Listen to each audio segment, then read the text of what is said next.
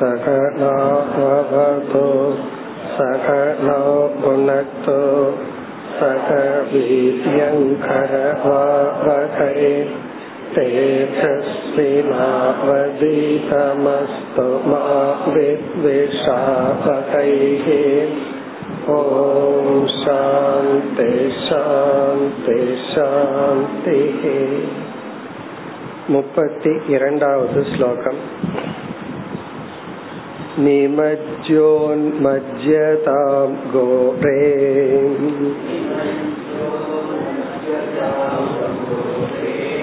भवाब्दौ परमायणम्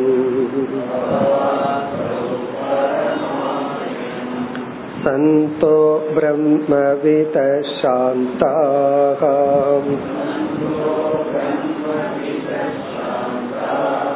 नौर्दृढे वाप्सु मज्जताम्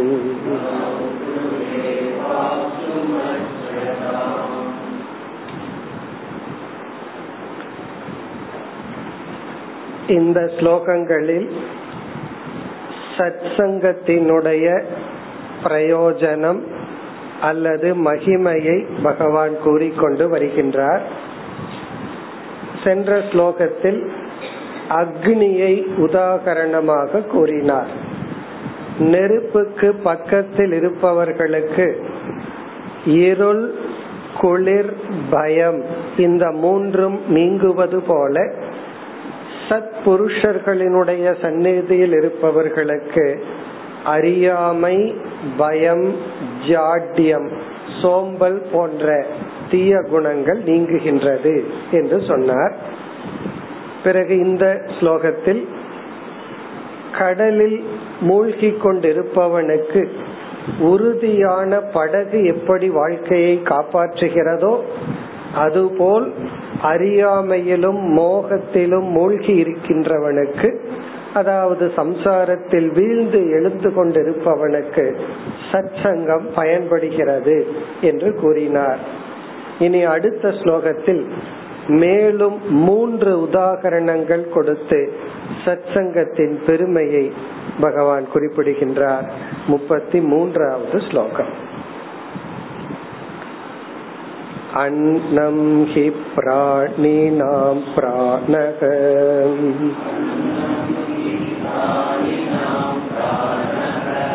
आर्तानां शरणं त्वहम्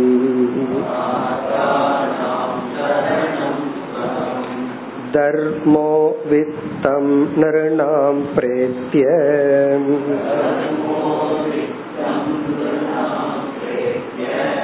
सन्तोर्वाग्बिभ्यते रणम्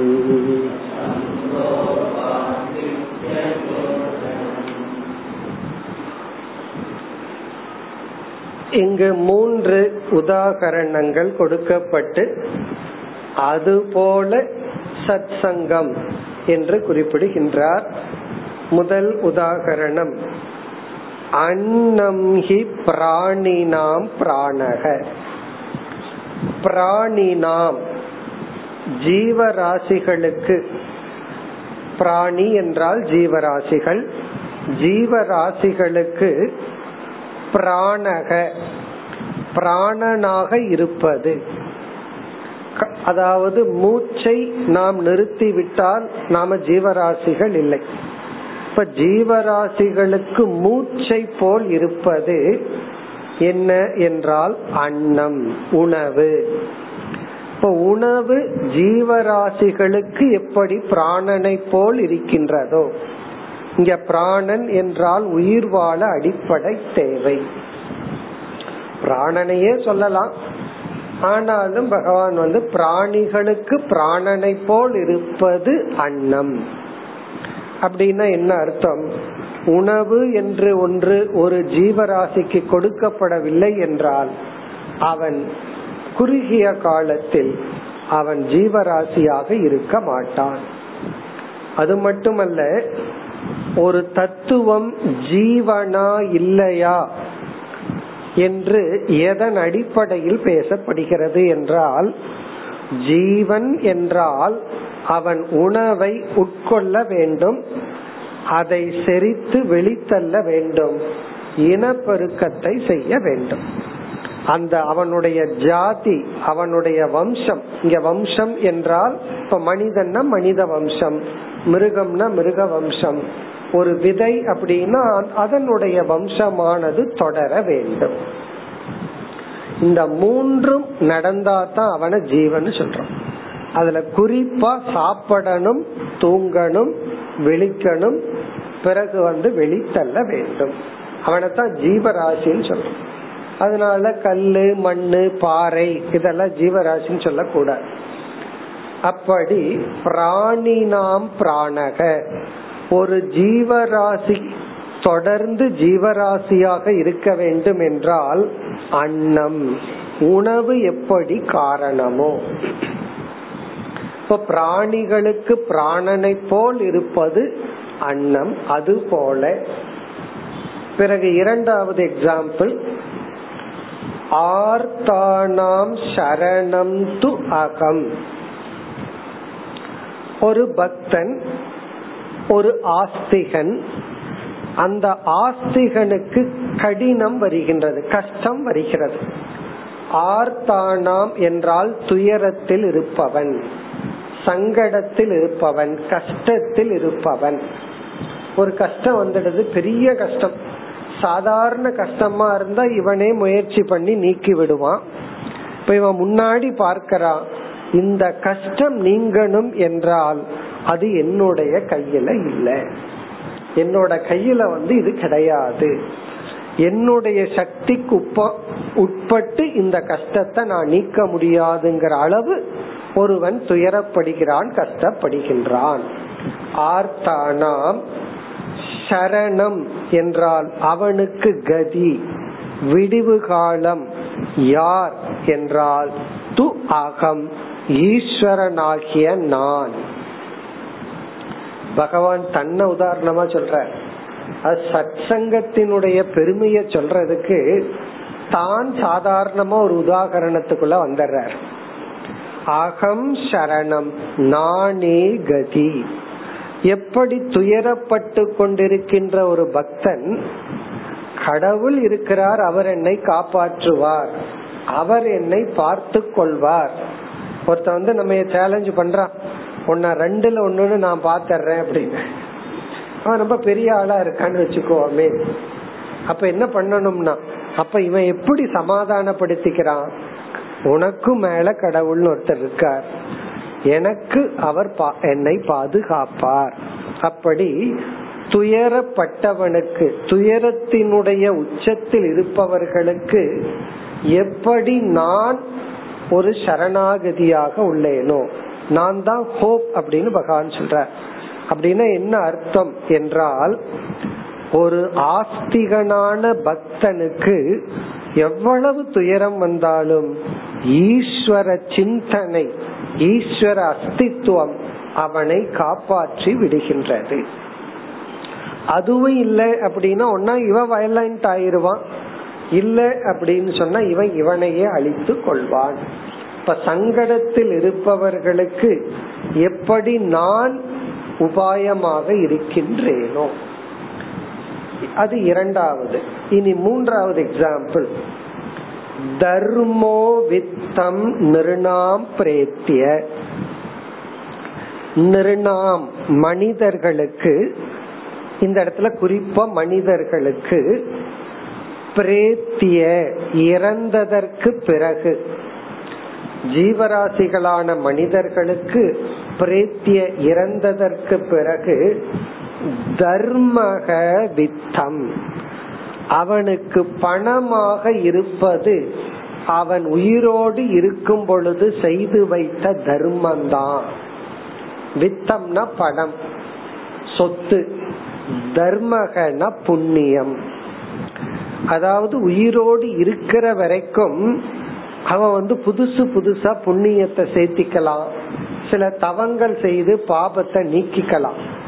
ஆனா ஒரு ஜீவன் இறந்து விட்டால் அவனால புதிய புண்ணியத்தை சேர்த்தி கொள்ள முடியாது. பழைய பாபத்தை கழிக்கவும் முடியாது.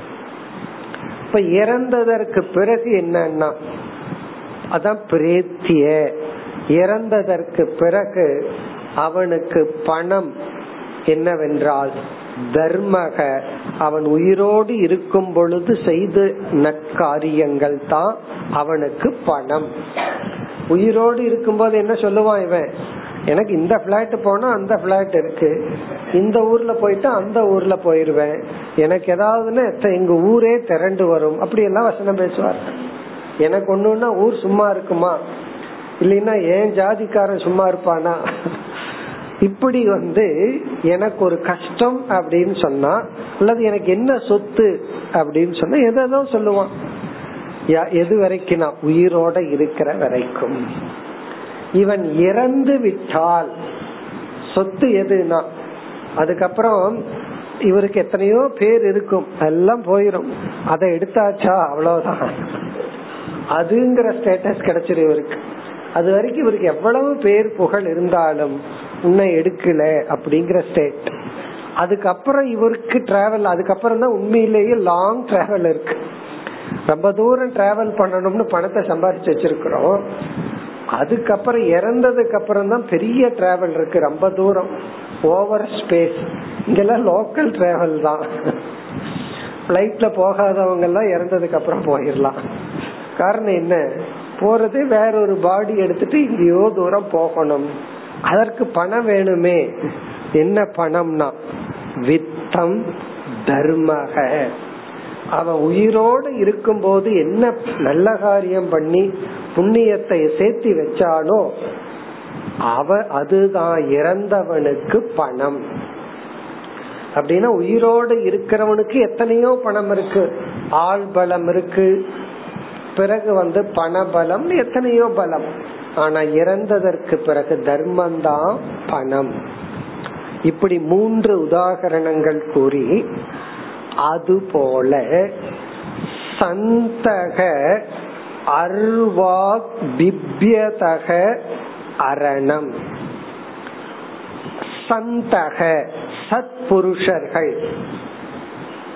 சத்புருஷர்கள் அதாவது சத் சங்கம் நாம எந்த மோக்ஷங்கிற லட்சியத்தை நோக்கி போயிட்டு இருக்கிறோமோ அந்த லட்சியத்தில் இருப்பவர்கள் நம்மை விட பண்பட்டவர்கள் மேலானவர்கள் சத் சங் சத் புருஷர்கள் அர்வாக் பிப்யதக. அர்வாக் என்றால் ஆன்மீக வீழ்ச்சி. அர்வாக்னா ஸ்பிரிச்சுவல் ஃபால் ஆன்மீகத்தில் வீழ்ச்சி அடைந்து விடுவோம் என்று பிப்யதக பயந்து கொண்டிருப்பவர்களுக்கு.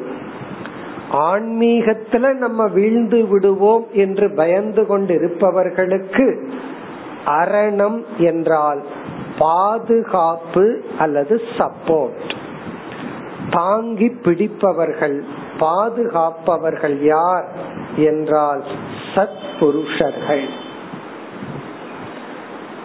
அர்வா திவ்யதகன்னு சொன்னா ஸ்பிரிச்சுவல் ஃபால் ஆன்மீக வீழ்ச்சி. சில பேர் சொல்லலாம் எனக்கு இப்படி ஒரு பயம் வந்ததே இல்லையே அப்படின்னு. எப்ப நான் மேல இருந்து விழுந்துருவனோன்னு பயப்படலாம். ஏதாவது ஒரு ஃப்ளோர் ரெண்டு ஃப்ளோர் ஏதாவது ஏறிந்தான்னா கீழே பார்த்தா விழுந்துருவோம்னு பயப்படலாம். இவன் இருக்கிறதே தரமட்டத்தில் இருக்கிறான்னு வச்சுக்கோமே. கிரவுண்ட் ஃப்ளோர் கீழே இருக்கிறான்னு வச்சுக்கோமே. அப்ப அவனுக்கு பயம் வருமா? நம்ம விழுந்துருவோம் அப்படின்னு சொல்லி. நின்னாவது பயம் வரலாம் விழுந்துருவோம் சொல்லி ஏற்கனவே பிளாட் இவனே படுத்து கிடக்குறான். இவன் போய் விழுந்துருவன்னு பயம் வருமானா இங்க ரொம்ப அழகா பகவான் சொல்ற அதாவது ஆன்மீகத்தினுடைய சுவையை அனுபவித்தவனுக்கு தான் அதனுடைய வேல்யூ தெரியும். அதனாலதான் இந்த வார்த்தையை போடுறார் பிப்யதக. கொஞ்சம் இதுல உள்ள போய் ஈடுபட்டு இந்த ஆன்மீக சிந்தனை இருந்தால் புண்ணியத்தினுடைய வேல்யூ தெரிஞ்சு நட்பண்புகளினுடைய வேல்யூ தெரிஞ்சு இப்படி ஆன்மீகத்தினால் வரக்கூடிய மேலான சுகத்தை சற்று அனுபவித்தவனுக்கு தான் இதிலிருந்து நம்ம வீழ்ந்து விடுவோமோ? திசை மாறி சென்று விடுவோமோ? மற்றவர்களை போல அர்த்த காம புருஷார்த்தத்துக்குள்ள போயிருவோமோ? இன்பந்தான் பணம் தான் லட்சியம்னு சொல்லி இந்த லட்சியத்திலிருந்து டிவியேட் ஆகி போயிருவனோ? அப்படிங்கிற பயம் ஏற்படும். இந்த பயம் வரணும்னு சொன்னாவே இவன் கொஞ்சம் ஆன்மீகத்தை சுவைத்து இருக்க வேண்டும். வேறொரு இடத்துல ஞானேஸ்வரி மகாராஷ்டிரா சேர்ந்த ஒரு மகான் கீதைக்கெல்லாம் உபதேசம் எழுதியிருக்கார். அவர் வந்து ஒரு இடத்துல சொல்ற ஒரு அவர் ஒரு எக்ஸாம்பிள் இத எக்ஸாம்பிளா சொல்றார். பகவான் இத வந்து தாஷ்டாந்தகமா சொன்னார் இதைய எக்ஸாம்பிளா சொல்ற அதாவது ஒருவன் எப்படி பயந்திருக்கான் அந்த பயத்தை விளக்கும் பொழுது அதாவது நம்ம எதை எதை கண்டு வேணாலும் பயந்துக்கலாம். பணம் இல்லைன்னு பயப்படலாம் யாராவது என்ன தாக்க வர்றாங்கன்னு பயப்படலாம். இரவு நேரத்துல பேய் பிசாசு வருதுன்னு பயப்படலாம். இப்படி வந்து நம்ம பயப்படுறதுக்கு எத்தனையோ காரணம் இருக்கு. அவர் ஞானேஸ்வரி சொல்றார் பயத்திலேயே ஆழ்ந்த மனதிற்குள்ள போய் பெரிய பயம் என்ன? அப்படின்னு சொன்னா நான் தவத்திலிருந்து வீழ்ந்து விடுவோனோன்னு ஒரு பயம் வருமா? ஏன்னா இவன் கொஞ்ச நாள் தவம் பண்ணி இருக்கிறான் பண்ணிட்டு இருக்கான் தவத்தினுடைய பலனை அனுபவிச்சுட்டு இருக்கும் பொழுது ஒரு பயம் வருமா? அதுதான் பயத்தினுடைய உச்சகட்டம்னு சொல்ற. அப்படின்னா என்ன அர்த்தம்னா மற்ற பயமெல்லாம் சாதாரண பயம். அதை ஈஸியா போக்கிடலாம். பேய கண்டு பயப்படுறதோ பிசாச கண்டு பயப்படுறதோ சில பேர் வீட்டில் இருக்கிறவங்கள கண்டே பயப்படுவார் பையனை கண்டு பயப்படுறது அப்பா அப்பாவை கண்டு பையன் பயப்படுறது. இந்த பயம் எல்லாம் இருக்கே இதெல்லாம் ரொம்ப சுலபமா நீக்கிடலாம். பெரிய பயம் அல்ல. அந்த பயத்துக்கு எக்ஸாம்பிள் சொல்றார். தபஸ்வி தவத்திலிருந்து வீழ்ந்து விடுவேனோங்கிற பயம் யாருக்கு வரும்னா தவம் செய்தவனுக்கு தான் வரும். அதுதான் இங்க பகவான் சொல்றார். அர்வா திவ்யதகன்னு சொன்னா இவன் கொஞ்ச நாள் ஆன்மீகத்துக்குள்ள ரொம்ப வேகமா போயிட்டான். ஒரு உற்சாகத்துல போயிட்டான். அது ஒரு புண்ணியத்துலதான் போக முடியும். சும்மா எல்லாம் போக முடியாது. போனதற்கு பிறகு கொஞ்ச நாள்ல அவனுடைய சுவாவமான காமம் குரோதம் மோகம் இதெல்லாம் வெளிப்படுது. பழைய வாசனைகள் உள்ள இருக்கிற வாசனைகள் எல்லாம் வெளிப்படுது. பிறகு வந்து ஒரு பயம் மனதில் ஏற்படுகிறது. அந்த பயத்தை இங்க பகவான் சொல்றார். அருவா திவ்யதக நான் வீழ்ந்து விடுவேனோ? அதாவது நமக்கு நான் தேர மாட்டேனான்னு நமக்குள்ளேயே கேட்டுக்கிறோம்ல நான் தேருவனா தேர மாட்டேனா? அப்படின்னு சொல்லி எந்த காம்படிஷனுக்குள்ள போனாலும் நம்ம தேறி வந்துருவோமா அப்படின்னு ஒரு பயம் இருக்கல்ல? அதே போல இது காம்படிஷன் இல்லாத காம்படிஷன் இங்க நம்ம யாருகிட்டயும் போய் கம்பீட் பண்றது கிடையாது. நீ முன்னாடி போவியா நான் முன்னாடி போவனா மோட்சத்துல? அப்படின்னு கிடையாது. நாமளே நாம முன்னேறி போகும் பொழுது நமக்குள் ஒரு பயம் ஏற்படலாம். அப்படி ஒரு பயம் வரும் பொழுது இப்ப யாருகிட்ட இருந்து பயம்? யாரு வந்து நம்முடைய ஆன்மீக முன்னேற்றத்துக்கு தடையா இருந்து இழுத்து விடுவார்கள்? ஆரம்பத்தில எல்லாம் சுத்தி இருக்கிறவங்க. ஆனா கடைசியில நம்முடைய மனம்தான். நம்முடைய சம்ஸ்காரங்கள் நம்முடைய வாசனைகள் அதிலிருந்து பயம் கொள்பவன். காரணம் வெளியிருந்து பயப்படுறதா இருந்தா எதை கண்டு பயப்படுறோமோ அதை நீக்கி விடலாம். அல்லது புரிய வச்சிடலாம். ஆனா நம்மிடத்திலிருந்தே நம்ம பயப்பட்டோம்னா நம்ம எங்க போய் ஒளியறது? அல்லது அந்த பயத்திலிருந்து எப்படி நம்மை காப்பது? சந்தக அரணம். அரணம்னா சந்தக சத் புருஷர்கள் தான் நமக்கு அந்த பாதுகாப்பை கொடுக்க முடியும். அந்த பயத்திலிருந்து யார் நீக்குவார்கள்? அப்படின்னா சத் புருஷர்கள் சத் சங்கக அதனாலதான் சத் சங்கம்ங்கிறது ஆரம்ப காலத்தில் மிக மிக அவசியம். பிறகு நம்ம அசங்கத்துக்குள்ள போலாம். துசங்கத்திலிருந்து நம்ம விளக்கி சத் சங்கத்துக்கு வந்து பிறகு சத் சங்கம் முதல்ல துசங்கத்திலிருந்து நம்மை காக்கின்றது. இந்த ஸ்லோகத்துல பகவான் சொல்றார் இந்த சத் சங்கம் உன்னிடத்திலிருந்தே உன்னை காப்பாற்றுகிறது. ஏன்னா நம்மளே சூசைட் பண்ணிட்டு இருக்கோம் நம்மளே நம்மை அழிச்சுக்கிடுவோம் அழிச்சுக்குவோம். சத் சங்கம் நம்மை காப்பாற்றுகிறது. யாரிடம் இருந்துனா நம்மிடம் இருந்தே என்று கூறி இனி அடுத்த ஸ்லோகத்தில் முடிவுரை செய்கின்றார் அதுக்கு அடுத்த ஸ்லோகத்துல இந்த அத்தியாயத்தை முடிப்பார் சத் சங்கம்ங்கிற தலைப்பை பகவான் அடுத்த ஸ்லோகத்தில் முடிக்கின்றார் முப்பத்தி நான்காவது ஸ்லோகம் सन्तो दिशन्ति चक्षुंषि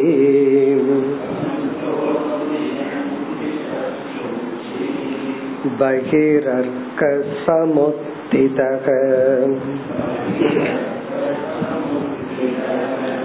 देवता भान्तवा सन्तक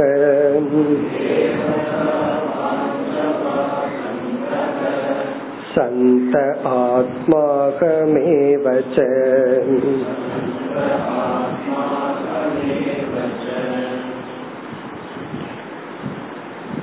முதல் வரியில் மீண்டும் ஒரு உதாகரணத்தை பகவான் கொடுக்கின்றார்.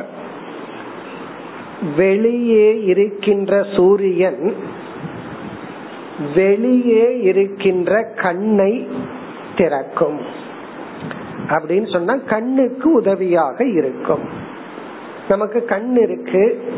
என்னதான் கண் இருந்தாலும் அது பயன்பட வேண்டும் என்றால் கண்ணு நல்லா தெரியுது.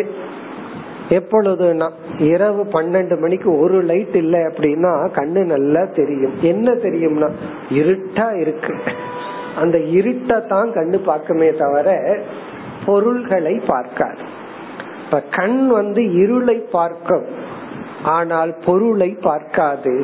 அப்படி பொருளை பார்க்க வேண்டும் என்றால் கண்ணினுடைய பிரதானமான செயல் என்ன? இருக்கிறத காட்டி கொடுக்கணும்.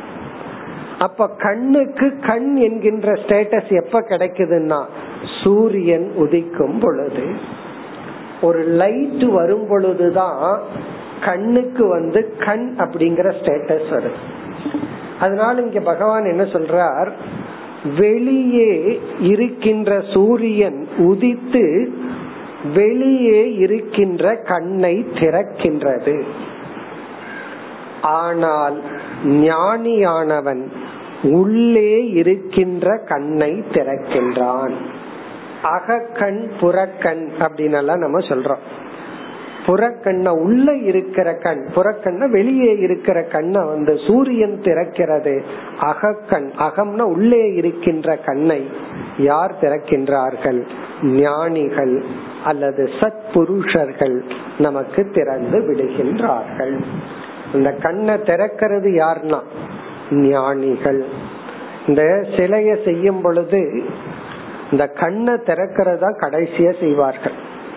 இந்த அசிஸ்டன்ட்டுக்கெல்லாம் காலை செய்ய முகத்தை செய்ய அப்படின்னு விட்டுருவார். இந்த எக்ஸ்பர்ட் இருக்காரே சிலை செய்பவர் அவர் தான் கண்ணை திறப்பார் கடைசியா. அப்படின்னா என்ன அர்த்தம்னா சில கண்ணு திறந்துருச்சு அப்படின்னா அந்த சிலை பூர்த்தி ஆயிடுச்சுன்னு அர்த்தம். அதே போல அகக்கண்ணுன்னு இருக்கு. அதாவது இந்த உலகத்தை உலகத்தில் உள்ள பொருள்களை கண்ணு சும்மா காட்டி கொடுக்குது. என்ன கலர் என்ன ஃபார்ம் யாரு வர்றா போறான்னு சொல்லி. ஆனா உண்மையிலேயே இந்த உலகத்தை நம்ம மனக்கண்ணால் தான் பார்த்து கொண்டிருக்கின்றோம்.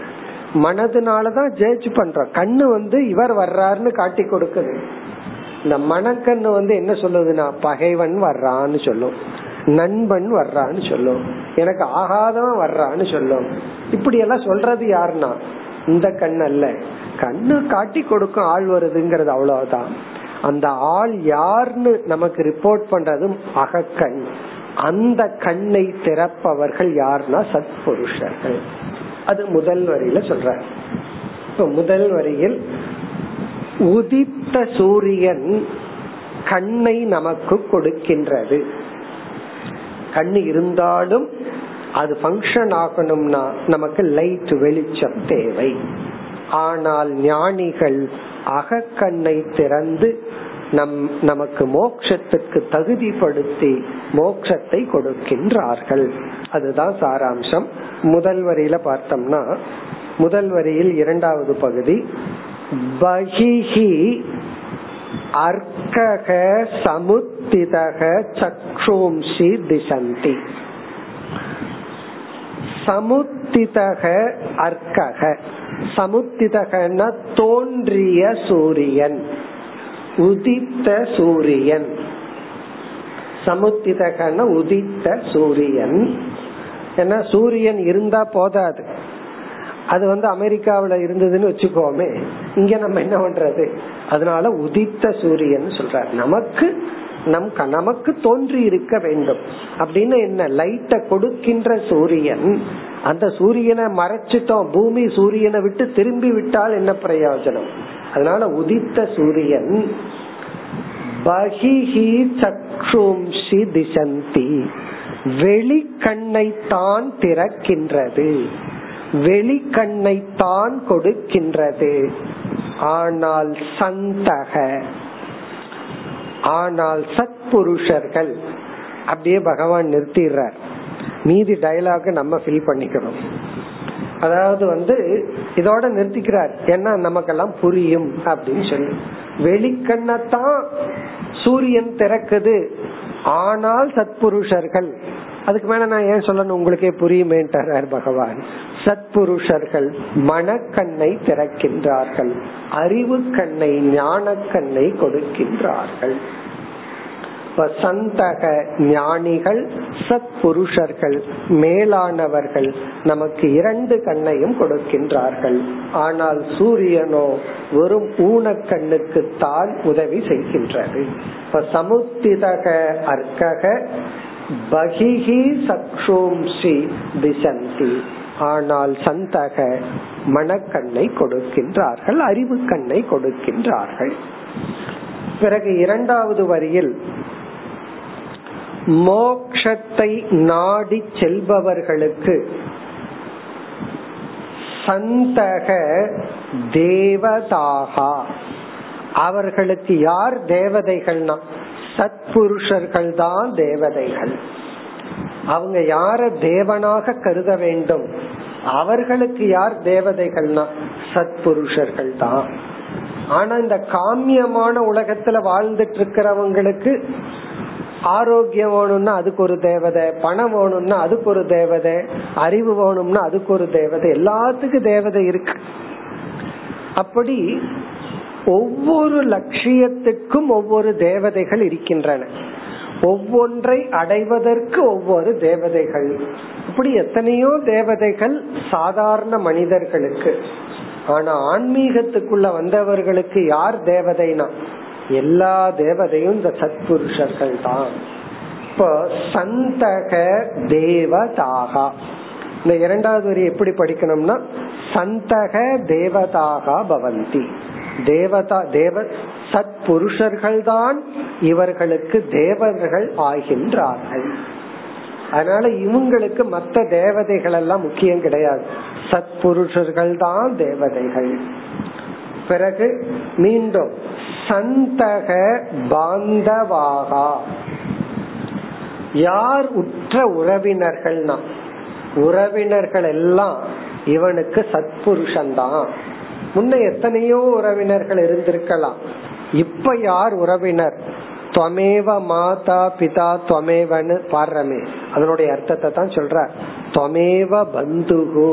அதேதான் இங்க சொல்ற சத் புருஷர்கள் தான் பாந்தவர்கள் உண்மையான பந்துக்கள். பிறகு சந்தக ஆத்மா. இங்க ஆத்மான்னு சொன்னா உனக்கு உற்ற உபாயம். உனக்கு யார்னா ஆத்மாவே யார்னா சத் புருஷர்கள் அப்படின்னு ஆத்மா அப்படின்னு சொன்ன இந்த இடத்துல உனக்கு உதவி செய்பவர்கள் உனக்கு நீயாகவே இருப்பவர்கள் யாருன்னா சத் புருஷர்கள் ஏன்னா அவர்களிடத்துல என்ன இருக்கோ அதுதான் உன்னுடைய லட்சியம். அத சங்கரர் அடிக்கடி சொல்லுவார். ஞானியினுடைய சுவாவம் அஜானியினுடைய லட்சியம். ஞானிக்கு எது சுவாவமா இருக்கோ எது இயற்கையா இருக்கோ அது அஜானிக்கு இலக்காக இருக்கின்றது. அஜானிக்கு லட்சியமாக இருக்கின்றது. ஆகவே உனக்கு உண்மையிலேயே உனக்கு யார் நீனா? சத் புருஷர்கள் சத் சங்கக இப்படியே சொல்லிட்டு வந்த பகவான் எப்படி முடிக்கின்றார்? சந்தக அகமேவச்ச நானேதான் அந்த சத்புருஷன். அப்படியே சொல்லிட்டார். யார்னா? நான் வந்து ஒருத்தனுக்கு உதவி பண்ணணும்னா டிவிலயோ சினிமாவிலயோ வர்ற மாதிரி திடீர்னு எல்லாம் வந்து நிக்க மாட்டேன் சங்கு சக்கரத்தோட. பிறகு ஒரு சத்புருஷனாகத்தான் நான் அவனுக்கு வருவேன். பகவான் என பாத்துக்குவார் அப்படின்னு என்ன அர்த்தம்? ஒவ்வொரு சமயத்துல யாருகிட்ட இருந்தோ நமக்கு உதவி கிடைக்குதுன்னா அது யாரு பண்றா? பகவான் தான் பண்ற எங்கெங்கிருந்தோ திடீர்னு உதவி வரும். நம்ம அதெல்லாம் நினைக்கிறது இல்ல அவர் வந்து பண்ணினார் இவர் வந்து பண்ணினார்னு பகவான விட்டுறோம். இங்க பகவான் சொல்றார் நானே தான் சத்புருஷன். உனக்கு நான் உதவணும்னு முடிவு பண்ணிட்டா உனக்கு ஒரு சத்புருஷனை காட்டி கொடுப்பேன். காட்டி கொடுத்தாலும் நீ ஓடி போக கூடாது உன் மனசுல ஒரு ஸ்ரத்தையை உருவாக்குவேன். அதை அவரிடம் இருந்து பயனை அடைய நான் உதவி செய்வேன். அப்படின்னு சொல்லி பகவான் கடைசி என்ன சொல்லிடுற சந்தக அகமேவச்ச நானே தான் அந்த சத்புருஷன் நான் தான் என்று கூறி சத் சங்கத்தினுடைய மகத்துவத்தை தேவையை இந்த ஸ்லோகத்துடன் நிறைவு செய்கிறார். இனி அடுத்த ஸ்லோகத்தில் இந்த அத்தியாயத்தை பகவான் நிறைவு செய்கின்றார். முப்பத்தி ஐந்தாவது ஸ்லோகம். वैतसेनस्ततोऽप्येवम्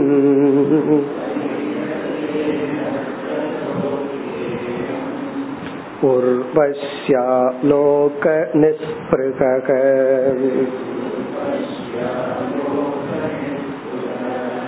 मुक्तसङ्को महीमेता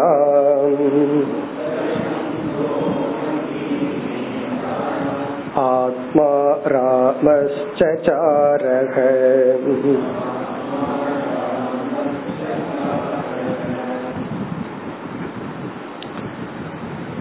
இந்த அத்தியாயத்தில் புரூரவஸ் என்ற ஒரு ராஜாவை அறிமுகப்படுத்தினார் பகவான் அந்த ராஜா ஆரம்பத்தில் ஊர்வசியிடம் மோக வசப்பட்டு சத் சங்கத்தை இழந்து துசங்கத்தில் இருந்தான் பிறகு திருந்தி வைராகியத்தை அடைந்து விவேகத்தை அடைந்து மோட்சத்தை அடைந்தான்கிற கதைய சொன்னார்.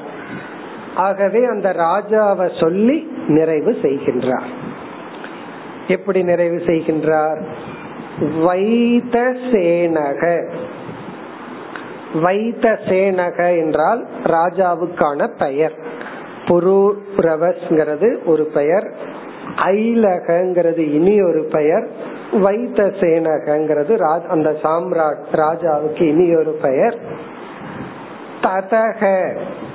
பிறகு அந்த ராஜா பிறகு என்னாச்சுன்னா ஏவம் உர்வஷ்யா லோக நிஸ்பிருக இவ்விதம் அந்த ராஜா எப்படியெல்லாம் சிந்தித்தார் எப்படியெல்லாம் கான்டம்ப்ளேட் பண்ணி அந்த மோகத்திலிருந்து வெளியே வந்தார்னு பகவான் கூறினார். இவ்விதம் சிந்தித்து உர்வசியினுடைய லோகத்திலிருந்து வைராகியத்தை அடைந்து லோக நிஸ்பிருகன ஊர்வசியின் மீதுள்ள பற்றிலிருந்து இவர் வெளியே வந்து முக்த சங்கக முற்றிலும் பற்றை விட்டவராக மகிம் ஏதாம் சச்சார இந்த பூமியில் மகிழ்ச்சியாக வாழ்ந்தார். சச்சாரன வாழ்ந்தார். மஹீம் என்றால் அவருடைய மீதி உள்ள பிராரப்த காலத்தை அவர் கழித்தார். எப்படி என்றால் ஆத்மா ராமக தன்னிடத்திலேயே மகிழ்ந்தவராய். ஆத்மா ராமகசன் மஹீம் ஏதாம் சச்சார. இந்த பூமியில் சஞ்சரித்து கொண்டு ஒரு ஞானியாக முக்தனாக சத் புருஷனாக இவர் வாழ்ந்தார். இத்துடன் இந்த அத்தியாயம் நிறைவு பெறுகின்றது. நாம் அடுத்த அத்தியாயத்துக்கு செல்வதற்கு முன் சுருக்கமாக இந்த அத்தியாயத்தை ஞாபகப்படுத்திக் கொள்ளலாம். இந்த இருபத்தி ஓராவது அத்தியாயத்தில் முதல் இரண்டு ஸ்லோகங்கள் வேதாந்தத்தினுடைய சாராம்சம். வேதாந்தத்தினுடைய சாரத்தை பகவான் பிழிந்து கொடுத்தார். இதற்கு முன்னிய அத்தியாயத்துல குணத்தை பற்றி விசாரம் பண்ணி கடைசியிலையும் வேதாந்தத்தின் சாரத்தை சொன்னார். பிறகு அதே ட்ரெண்டில் அத்தியாயத்தை துவங்கும் பொழுதும் வேதாந்தத்தின் சாராம்சம். இப்ப வேதாந்தத்தின் சாரம் என்ன? அப்படின்னு ஒரு கேள்வி. நீங்க பஸ்ல பஸ் ஸ்டாண்ட்ல நின்றுட்டு இருக்கீங்க உங்க கையில இருக்கிற வேதாந்த புஸ்தகத்தை பார்த்துட்டு வேதாந்தத்தினுடைய எசன்ஸ் என்ன அப்படின்னு கேக்குற பஸ் வந்தாச்சு. உட்கார்ந்து தத்துவ போதத்துல இருந்து ஆரம்பிக்க முடியுமா என்னன்னா ரெண்டே சொல்லுதான். பிரம்ம சத்தியம் ஜெகன் மித்தியா ஆள விடுன்ட்டு பஸ் ஏறிட வேண்டியதுதான் ரெண்டே வார்த்தை தான். பிரம்ம சத்தியம் ஜெகன் மித்தியா. புரியலையேன்னா தத்துவ போதத்திலிருந்து வா அவ்வளவுதான். அப்படி அதான் சாரம். ரெண்டே ஸ்லோகம் ரெண்டே வார்த்தைகள். சத்தியம் மித்தியா. ரெண்டே சொற்கள். எது சத்தியம் எது மித்தியா புரிஞ்சுட்டா வேதாந்தம். அத கூறினார். பிறகு மூன்றாவது ஸ்லோகத்தில் சத் சங்கத்தின் மகத்துவத்தை அறிமுகப்படுத்தினார். அதாவது துசங்கம் கூடாது. நாம வந்து மோக்ஷங்கிற லட்சியத்துக்கு போகணும்னா சத் சங்கத்தில் நம்மை இணைத்து கொள்ள வேண்டும் அப்படின்னு சொன்னார். அந்த சத் சங்கம் யாருடன் எல்லாம் நம்ம பார்த்தோம். பிறகு திடீர்னு ஒரு ராஜா ஞாபகம் வந்துச்சு பகவானுக்கு. அந்த ராஜாவை பத்தி நான்கிலிருந்து ஆறாவது ஸ்லோகம் வரை கூறினார். ஒரு பெரிய சாம்ராட் இருந்தார் புரூரவஸ் ஐலகன் அவருக்கு இனி ஒரு பேரு. அவர் என்ன செய்தார் முதலில்? ஊர்வசியிடம் வசப்பட்டார். பிறகு தவங்கள் எல்லாம் செய்து புண்ணியத்தை அடைந்து அந்த லோகத்துல கொஞ்ச நாள் இருந்தார். புண்ணியம் தீர்ந்தவுடன் ஊர்வசியினால் துரத்தப்பட்டார். பிறகு அவருக்கு வைராகியம் வந்தது. சிந்தித்தார். எப்படியெல்லாம் சிந்தித்து அந்த மோகத்திலிருந்து வெளியே வந்தார்? அது ராஜாவினுடைய சிந்தனை. அது ஏழிலிருந்து இருபத்தி நான்கு வரை. இவ்வளவு ஸ்லோகங்கள்ல ராஜாவினுடைய புலம்பல். நான் எப்படியெல்லாம் இருந்தேன்? என்னுடைய சுயமரியாதையை எப்படி நான் இழந்தேன்? இரவு பகல் தெரியாமல் காலத்தை இப்படியெல்லாம் கழித்தேன்னு சொன்னார். பிறகு இருபத்தி ஐந்திலிருந்து முப்பத்தி நான்காவது ஸ்லோகம் வரை சத் சங்கத்தை பற்றி பகவான் பேசினார். இருபத்தி ஐந்துல இருந்து முப்பத்தி நான்கு வரை. அதாவது யார் சத்புருஷர்கள்? சத்சங்கத்தினால என்ன பலன்? இதையெல்லாம் பகவான் பேசினார்.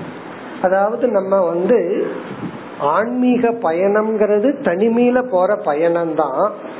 இருப்பினும் ஆரம்பத்திலிருந்து கடைசி வரைக்கும் தனிமை கிடையாது.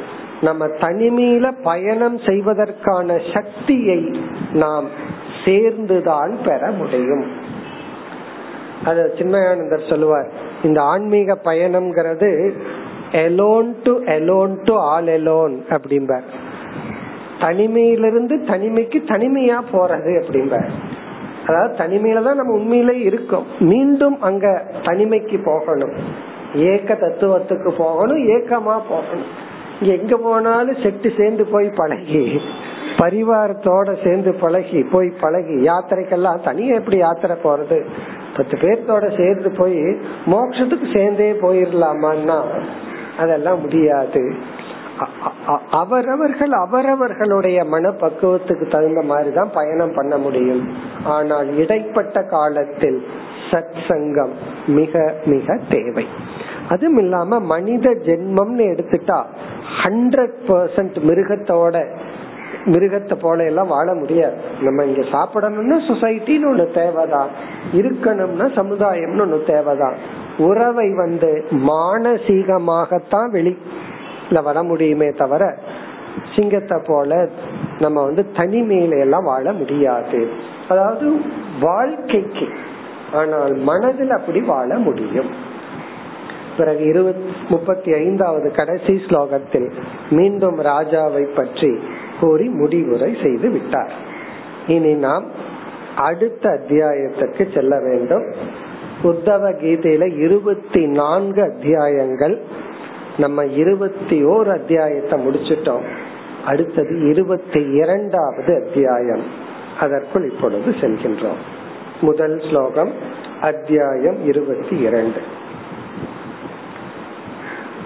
क्रिया समाचक्ष्व।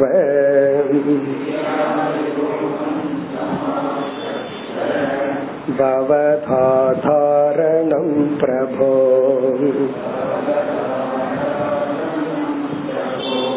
यस्मात्त्वां ये यथार्चन्ति।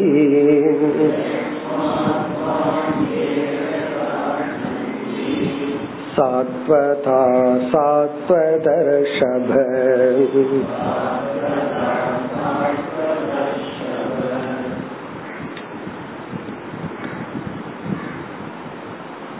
இந்த அத்தியாயமும் மிகவும் எளிமையான கருத்தை உடைய அத்தியாயம் முதல் ஐந்து ஸ்லோகத்தில் உத்தவர் கேள்வியை கேட்கின்றார் உத்தவருடைய கேள்வி முதல் ஐந்து ஸ்லோகங்கள். பிறகு ஆறாவது ஸ்லோகத்திலிருந்து அத்தியாயம் முடியும் வரை பகவானுடைய பதில். கேள்வி இந்த முதல் ஸ்லோகத்திலேயே தெளிவாக அது முதல் வரியிலேயே தெளிவாக கேட்டு விடுகின்றார். அந்த கேள்விக்கான பதிலை பகவான் சுருக்கமாக இந்த அத்தியாயம் முழுவதும் கொடுக்கின்றார். எனக்கு இந்த தலைப்பில் விளக்கம் தேவை. அதுதான் கேள்வி. அந்த தலைப்பில் பகவான் விளக்கம் கொடுக்கின்றார். டைரக்டா ரொம்ப தெளிவா கேள்வியை கேட்கறதுனால நம்ம ஸ்லோகத்துக்குள்ள போயே பார்ப்போம். இவர் என்ன கேள்வியை கேட்கிறார்? என்ன டாபிக்ல இவருக்கு கிளாரிட்டி வேணும்? அல்லது விளக்கத்தை கேட்கின்றார்? கிரியாயோகம் சமாச்சக்ஷ்வ. இறைவா பகவானே சமாச்சக்ஷ்வ என்றால் விளக்குங்கள் தெளிவுபடுத்துங்கள் உபதேசம் செய்யுங்கள். என்ன டாபிக் கிரியாயோகம். கிரியா யோகத்தை எனக்கு உபதேசித்து அருளுங்கள். கொஸ்டின் ஓவர் கேள்வி முடிஞ்சாச்சு. கிரியா யோகத்தை எனக்கு விளக்குங்கள். உண்மையிலேயே இவ்வளவுதான் கேள்வி. இதற்கு பதில் முழு அத்தியாயம். பிறகு முதல் வரியில் கடைசி சொல் பிரபோ இறைவா. ஹே பிரபோ இறைவா. எனக்கு கிரியா யோகத்தை கூறுங்கள். இனி அடுத்த கேள்வி கிரியா யோகம்னா என்ன? அப்படிங்கறது நமக்கு வர வரக்கூடிய சந்தேகம். ஆனா இவருக்கு தெரிந்துள்ளது கிரியா யோகம்னா என்ன என்று உத்தவருக்கு தெரிந்துள்ளது. அதனுடைய விளக்கத்தை கேட்கின்றார். அந்த கிரியா யோகத்தில் மூன்று அம்சங்கள் இருக்கின்றது. அதில் எனக்கு இந்த அம்சத்தை மட்டும் விளக்குங்கள் என்று கேட்கின்றார். அந்த கிரியா யோகத்தில் இருக்கிற எந்த அம்சத்தை இவர் விளக்க கேட்கின்றார்? பவத் ஆராதனம் பிரபோ. இறைவா கிரியா யோகத்தில் அமைந்துள்ள பவத் ஆராதனம். பவத் அப்படின்னா தங்களை ஆராதனம்னா வழிபடுகின்ற முறை. தங்களை வழிபடக்கூடிய கிரியா யோகத்தை அதாவது கிரியா யோகத்துல இருக்கிற ஒரு அம்சம் தங்களை வழிபடுதல். அந்த தங்களை வழிபடுகின்ற அம்சத்தை முறையை எனக்கு எடுத்து கூறுங்கள் இப்ப இந்த முதல் வரி புரிய வேண்டும் என்றால் கிரியா யோகம் அப்படிங்கிற டெக்னிக்கல் டேர்ம் அந்த வார்த்தையினுடைய அர்த்தம் என்னன்னு பார்க்கணும். கிரியா யோகம்ங்கிற வார்த்தைய கர்ம யோகம்னு நம்ம பொருள்படுத்தலாம். கிரியாங்கிற இடத்துல கர்மன்னு போட்டோம்னா கர்ம யோகம் கர்ம யோகம்னு சொன்னோம்னா எனக்கு தெரியுங்கிற என்ன இப்ப வரும். கிரியா யோகம் புதுசா இருக்கிற மாதிரி தெரிஞ்சது. கிரியாங்கிற இடத்துல கர்மன்னு போட்டீங்கன்னா அது கர்ம யோகம் கர்ம யோகத்தை விளக்குங்கள் ஒரு அர்த்தம் வருகிறது. ஆனா இவர் கிரியா யோகத்துல பவத் ஆராதனம். ஆராதனை அப்படின்னா வழிபடுதல். பவத்னா தங்களை. தங்களை வழிபடுதல் சொரூபமான கிரியா யோகத்தை கூறுங்கள்னு சொல்லிட்டார். அப்ப கிரியா யோகத்தினுடைய அம்சம் என்ன என்றால் பதஞ்சலி கிரியா யோகங்கிற சொல்லுக்கு லட்சணம் கொடுக்கின்றார். நான்கு பாதங்கள் கொண்ட தன்னுடைய பதஞ்சலி யோக சூத்திரத்தில் இரண்டாவது பாதத்தில் முதல் சூத்திரம். அதாவது இரண்டாவது பாதத்தில் இருக்கிற முதல் சூத்திரம். அதனுடைய சூத்திரம் என்னவென்றால் தப சுவாத்தியாய ஈஸ்வர பிரணிதானானி கிரியா யோக இதுதான் சூத்திரம். இந்த மூன்று சாதனைகளும் கிரியா யோகம் என்று அழைக்கப்படுகிறது. என்று பதஞ்சலி வந்து கிரியா யோகத்துக்கு லட்சணம் கொடுக்கிறார். தபக தவம் சுவாத்தியாயக சாஸ்திரம் படித்தல் ஓதுதல் ஈஸ்வர பிரணிதானம். ஈஸ்வர பிரணிதானானி ஈஸ்வர பிரணிதானம்னா இறைவனை வணங்குதல். இறை வணக்கம் பூஜை வணங்குதல். பகவானை பூஜித்தல் ஈஸ்வர பிரணிதானம். இந்த மூன்று சாதனைகளையும் சேர்த்து பதஞ்சலி கிரியா யோகம்னு ஒரு பேர் கொடுக்கிறார். இங்க உத்தவர் வந்து பதஞ்சலி மூன்று சாதனைகளை சேர்த்து கிரியா யோகம்னு சொன்னார். அதில் இருக்கின்ற கடைசி சாதனையான இறைவனை வழிபடுகின்ற முறையை அந்த அம்சத்தை எனக்கு விளக்குங்கள். அதுதான் கொஸ்டின் இப்ப கேள்வி என்னன்னா பதஞ்சலி வகுத்து கொடுத்த கிரியா யோகத்தில் தவம் சுவாத்தியாயம் இறை வணக்கம் இறை வழிபாடு என்று மூன்று உள்ளது. அதில் அந்த இறை வழிபாட்டை எனக்கு விளக்குங்கள். தெளிவா கேள்விய கேட்டுட்டார். அதனால இந்த அத்தியாயமே என்னன்னா ஈஸ்வர பூஜனம் இறை வழிபாடு அதனால எளிமையான அத்தியாயம். ஈஸ்வர பிரணிதானானி பவத் ஆராதனம் கிரியாயோகம். இப்ப எப்படி படிக்கணும்? பவதார ஆராதன ரூபம் கிரியாயோகம் சமாட்சத்வ உங்களை வழிபடுகின்ற சொரூபமான கிரியாயோகத்தை எனக்கு விளக்குங்கள். எடுத்து உரையுங்கள் பிறகு இரண்டாவது வரியில் சற்று தெளிவுபடுத்துகின்றார் கேள்வியை. எஸ்மாத் யாது காரணத்தினால் துவாம் உங்களை உங்களை இறைவனாகிய உங்களை ஏ எவர்கள் யாரெல்லாம் எதா எவ்விதத்தில் அர்ச்சயந்தி வழிபடுகின்றார்கள். ஏ என்றால் எவர்கள்? எஸ்மாத் யாது காரணத்தினால் யதா எந்தெந்த விதத்தில் உங்களை வழிபடுகின்றார்கள்? அந்த வழிபாட்டு முறையை எனக்கு கூறுங்கள். யதா அப்படின்னா வழிபாட்டு முறை. ஏன் அப்படின்னா யார் உங்களை வழிபடுகிறார்கள்? எஸ்மாத் எதற்காக உங்களை வழிபடுகிறார்கள்? யார் பூஜிக்கிறார்கள்? எதற்காக பூஜிக்கின்றார்கள்? எப்படி உங்களை பூஜிக்கின்றார்கள்? அதை எனக்கு கூறுங்கள். ஏ சாத்வதாகா. சாத்வதாகான விஷ்ணு பக்தர்கள். விஷ்ணு பக்தர்கள் சாத்வதாக. அதாவது இறைவனை வழிபடணும்னா ஃபர்ஸ்ட் அந்த பகவானை ஏற்றுக்கணுமே. அப்படி தங்களை ஏற்றுக்கொண்ட விஷ்ணு பக்தர்கள் எந்த விஷ்ணு பக்தர்கள் எதன் காரணமாக எப்படி உங்களை வழிபடுகின்றார்கள்? சாத்வதர்ஷப என்றால் விஷ்ணு பக்தர்களுக்குள் சிறந்தவராக இருக்கின்ற இறைவா.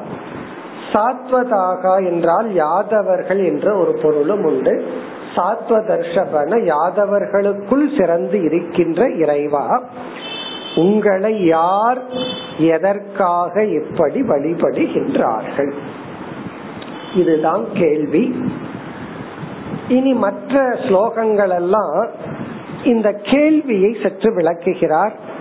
பகவானுடைய சொல்ல போற உபதேசத்தினுடைய பெருமையை கூறுகின்றார்.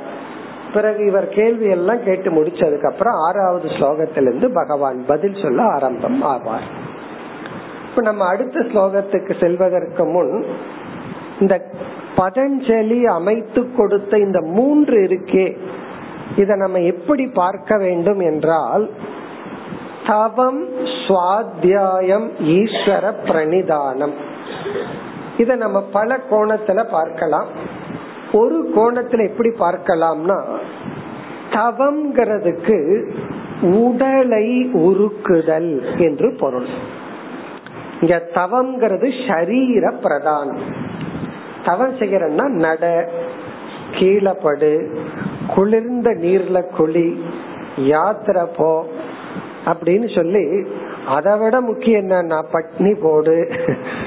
இதெல்லாம் என்னன்னா தவம். அப்ப இந்த உடலை உருக்குதல். தங்கத்தை உருக்குறதுக்கு என்ன பாடுபடுறா?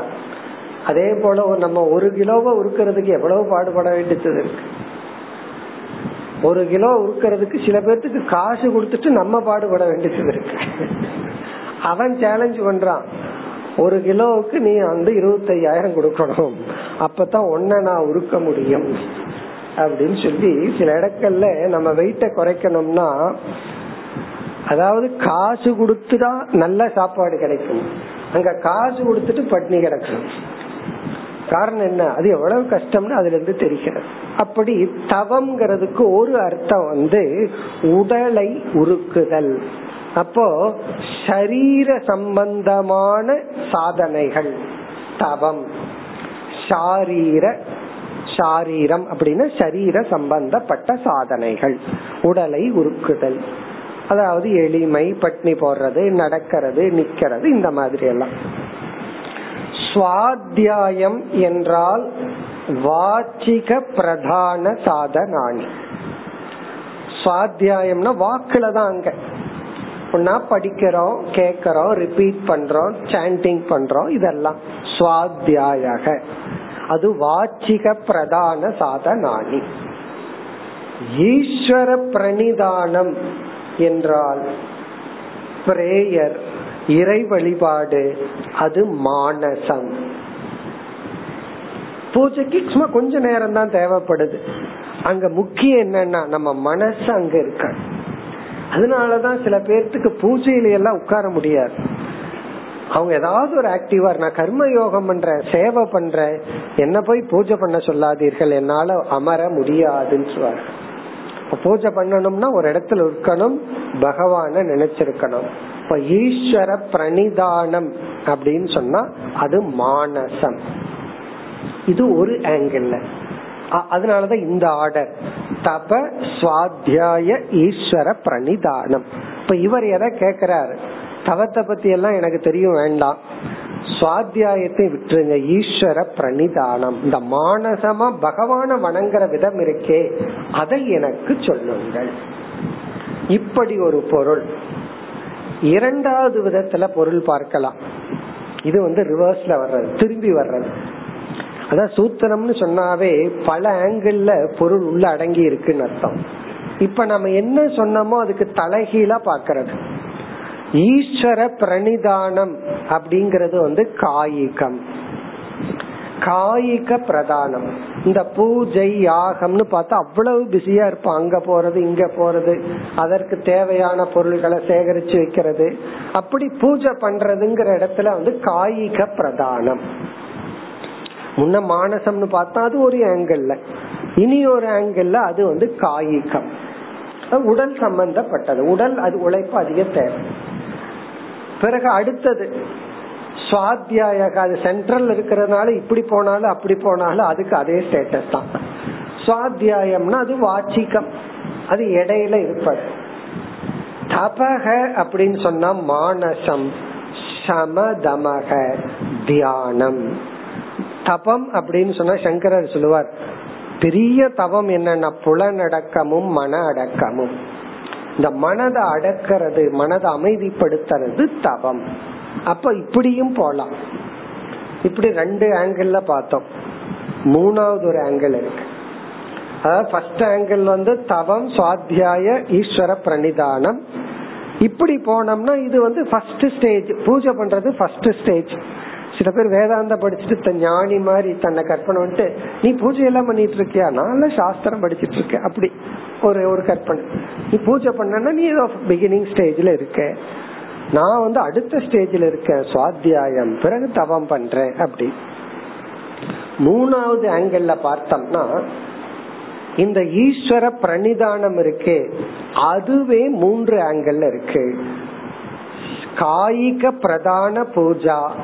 வாச்சிக பிரதான பூஜா மானச பிரதான பூஜா. இறை வழிபாடே சரீரத்தை அதிகமா பிரதானமா வச்சுட்டு வழிபடுதல் வாச்சிகமா வழிபடுதல் மானசமா வழிபடுதல். திருவண்ணாமலையில ஒருத்தர் கிரிவலம் போறார். பதினாலு கிலோமீட்டர் நடக்கிறார். அவரும் பூஜை தான் பண்றாரு. இறைவனை வளம் வருகிறார். கோயிலையே அல்ல அந்த மலையையே வளம் வர்றார். இது எப்படிப்பட்ட பூஜைனா? காய்க பிரதானமான பூஜை. அந்த கோயில்ல உட்கார்ந்துட்டு மணிமாலை படிச்சிட்டு இருக்கார் அவர். அல்லது ஏதோ ஒரு சாஸ்திரம் படிச்சிட்டு இருக்கார் ஓதி கொண்டிருக்கின்றார் அவர் யார் அப்படின்னு சொன்னா வாச்சிக்கம் இனி ஒரு ஆள் யாருக்கும் தெரியாம ஒரு மூலையில் உட்கார்ந்து இப்ப யாரு பண்ணுனா ரமண மகர்ஷி உள்ள போய் தியானம் பண்ணிட்டு இருந்தார். அது என்னன்னா மானசம். அப்படி அந்த ஈஸ்வர பிரணிதானத்தையே காய்க வாச்சிக்க மானசம்னு பார்க்கலாம். நம்ம இந்த அத்தியாயத்துல இறை வழிபாட்டை பார்க்க போகின்றோம். எப்படியெல்லாம் அந்த கேள்வியும் கேட்டார் யார் எதற்காக எப்படியெல்லாம் உங்களை வழிபடுகிறார்கள்? அதுதான் கேள்வி. மேலும் அடுத்த வகுப்பில் தொடர்போம் ஓம் பூர்ணமத பூர்ணமிதம் பூர்ணா பூர்ணமுதச்சதே பூர்ணஸ்ய பூர்ணமாதாய பூர்ணமேவாவசிஷ்யதே ஓம் சாந்தி சாந்தி சாந்தி